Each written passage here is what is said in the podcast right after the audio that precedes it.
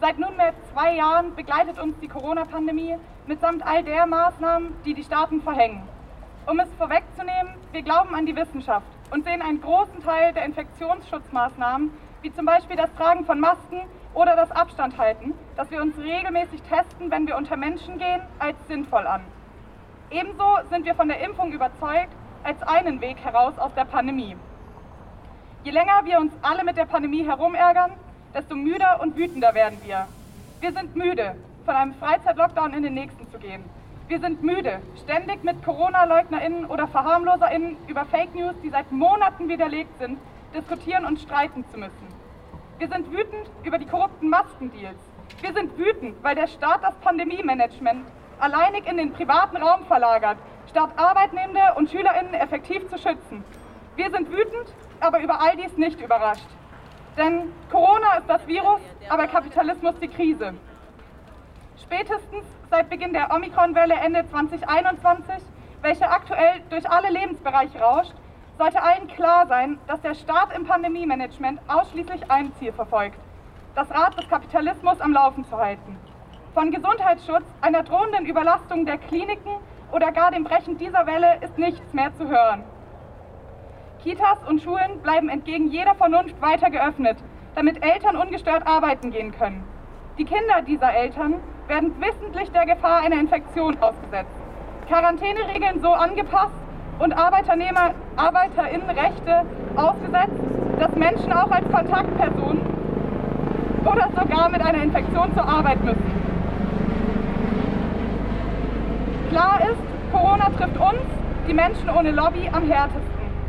Kinder, SchülerInnen, Menschen ohne Papiere, Wohnungslose, MigrantInnen, Menschen mit Behinderungen, Menschen in prekären Arbeitsverhältnissen oder in beengten Wohnverhältnissen. Während die Besserverdienenden in ihren schönen großen Häusern am Lorettoberg mit Garten und im Homeoffice von Social Distancing sprechen, quetschen sich Tag für Tag Menschen in die öffentlichen Verkehrsmittel, in überfüllte Klassenzimmer, Großraumbüros oder Fabriken. Der Arbeitsplatz war lange Zeit von Einschränkungen nicht betroffen. Meist gab es lediglich Empfehlungen fürs Homeoffice. Betriebe, in denen kein Homeoffice möglich ist, fahren ihr normales Programm, überwiegend ohne Infektionsschutz. Der Gesundheitsschutz wird dem Geschäftsprofit untergeordnet. Man könnte annehmen, dass 2 Jahre Pandemie reichen würden, um alle Klassenzimmer und Kitas mit Luftfiltern auszustatten und gleichzeitig die technischen Voraussetzungen für digitalen Distanzunterricht zu schaffen, auch für Kinder aus einkommensschwachen Familien. Doch stattdessen wurde die Lufthansa mit Milliarden Euro gerettet und Großkonzerne wie BMW, Daimler oder VW mit Kurzarbeitergeld und Corona-Hilfen überschüttet, nur um danach höhere Dividenden an AktionärInnen auszahlen zu können. Gleichzeitig wird der Gesundheitssektor nicht erst seit der Pandemie weiter kaputt gespart und immer weiter privatisiert. Auch hier soll, wie in allen Lebensbereichen, möglichst viel Profit erwirtschaftet werden. Kaputtgeschuftete PflegerInnen werden dafür mit Applaus, leeren Versprechungen und einer läppischen Bonuszahlung abgespeist.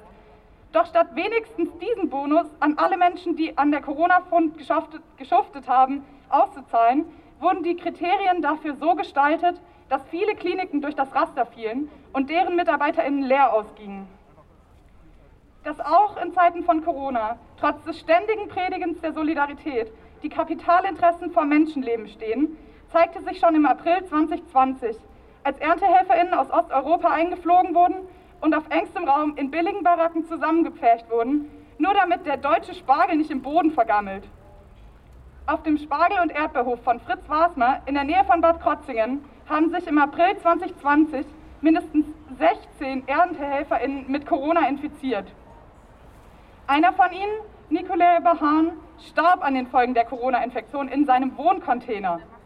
Die Beispiele von ähnlichen Fällen ließen sich hier ewig fortführen. Wir wollen die weltweite Pandemie auch als globales Problem erkennen. Wir sind der Meinung, dass die Impfung ein richtiges und wichtiges Mittel in der Pandemiebekämpfung ist. Doch während reiche westliche Länder teilweise mit Impfquoten oberhalb der 90% dastehen, sieht es in vielen anderen Ländern sehr viel schlechter aus. Hier bewegen sich die Impfquoten im niedrigen einstelligen Prozentbereich und oftmals sind es dort die Reichen, die von der Impfung profitieren. Dies fördert die ständige Weiterentwicklung von Mutationen und zieht die Pandemie unnötig in die Länge. Statt die Impfstoffpatente freizugeben, bunkert Deutschland Millionen Impfdosen.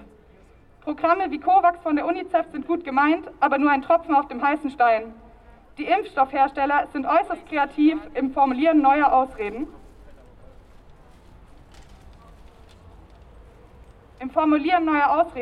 Die gegen eine Patentfreigabe sprechen. Häufig ist zu hören, dass in Anführungszeichen die armen Länder nicht über nötiges Know-how verfügen und hygienische Standards nicht einhalten würden. Dabei sind diese Länder, die bis jetzt kaum Zugang zu den Impfstoffen haben, sehr wohl in der Lage, diese zu produzieren. So werden hier schon häufig Pharmagenerika oder Wirkstoffe für die Medikamente hergestellt. Die Erlassung einer allgemeinen Impfpflicht würde das komplette politische Versagen in der Kommunikation zum Impfen aufzeigen. Beispielhaft wären hier die komplizierte Terminvergabe am Anfang der Impfkampagne, der Mangel an Impfstoffen, das zu frühe Schließen der großen Impfzentren, das Zögern der Stiko und die fehlende Impfinfrastruktur außerhalb der großen Städte genannt. Bevor eine allgemeine Impfpflicht eingeführt wird, sollten andere Mittel gewählt werden, wie die sofortige Schaltung einer umfassenden, vernünftigen und mehrsprachigen Impfkampagne.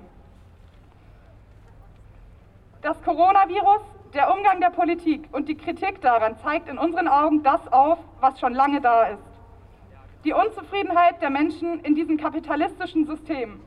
Die sich in Deutschland im Abwärtstrend befindende linke Bewegung hat es unserer Meinung nach verschlafen, eine Anlaufstelle für die Unzufriedenheit der Menschen zu sein und ihnen Alternativen zu diesem System aufzuzeigen. Zu keinem Zeitpunkt wurde sich für kollektive Krankmeldung stark gemacht, um dem Infektionsrisiko im Betrieb aus dem Weg zu gehen oder über eine breite Niederlegung der Arbeit, zum Beispiel zur Durchsetzung der Forderung von Pflegekräften, debattiert. Stattdessen wurde die Lücke in der kritischen Diskussion der Maßnahmen von Corona-LeugnerInnen, Verschwörungsgläubigen, AntisemitInnen und rechten AkteurInnen gefüllt. Denn fast genauso lange, wie es die Pandemie gibt, gibt es Proteste von Corona-LeugnerInnen, AntisemitInnen und FaschistInnen. Kritik an den staatlich verordneten Maßnahmen und Einschränkungen sollte eigentlich ein linkes Thema sein. Doch es wurde größtenteils verschlafen, eine vernünftige Kritik an den Maßnahmen zu formulieren, zu diskutieren und auf die Straße zu tragen. Zwar gab es in einigen deutschen Städten solidarische Nachbarschaftshilfen und Demonstrationen, zum Beispiel gegen die nächtlichen Ausgangssperren, doch insgesamt scheint sich die radikale Linke in einer Art Tiefschlaf zu befinden. Die Zeit für einen gesellschaftlichen Umschwung ist jetzt und in Zukunft warten noch viele andere Probleme auf uns. Sei es die Inflation, nicht nur im Energiebereich, die viele einkommensschwache Menschen in ihrer Existenz bedroht, oder die bevorstehende Klimakatastrophe, die uns allen die Lebensgrundlage rauben wird. Lasst uns mutig sein, lasst uns laut sein, packen wir es gemeinsam an. Danke.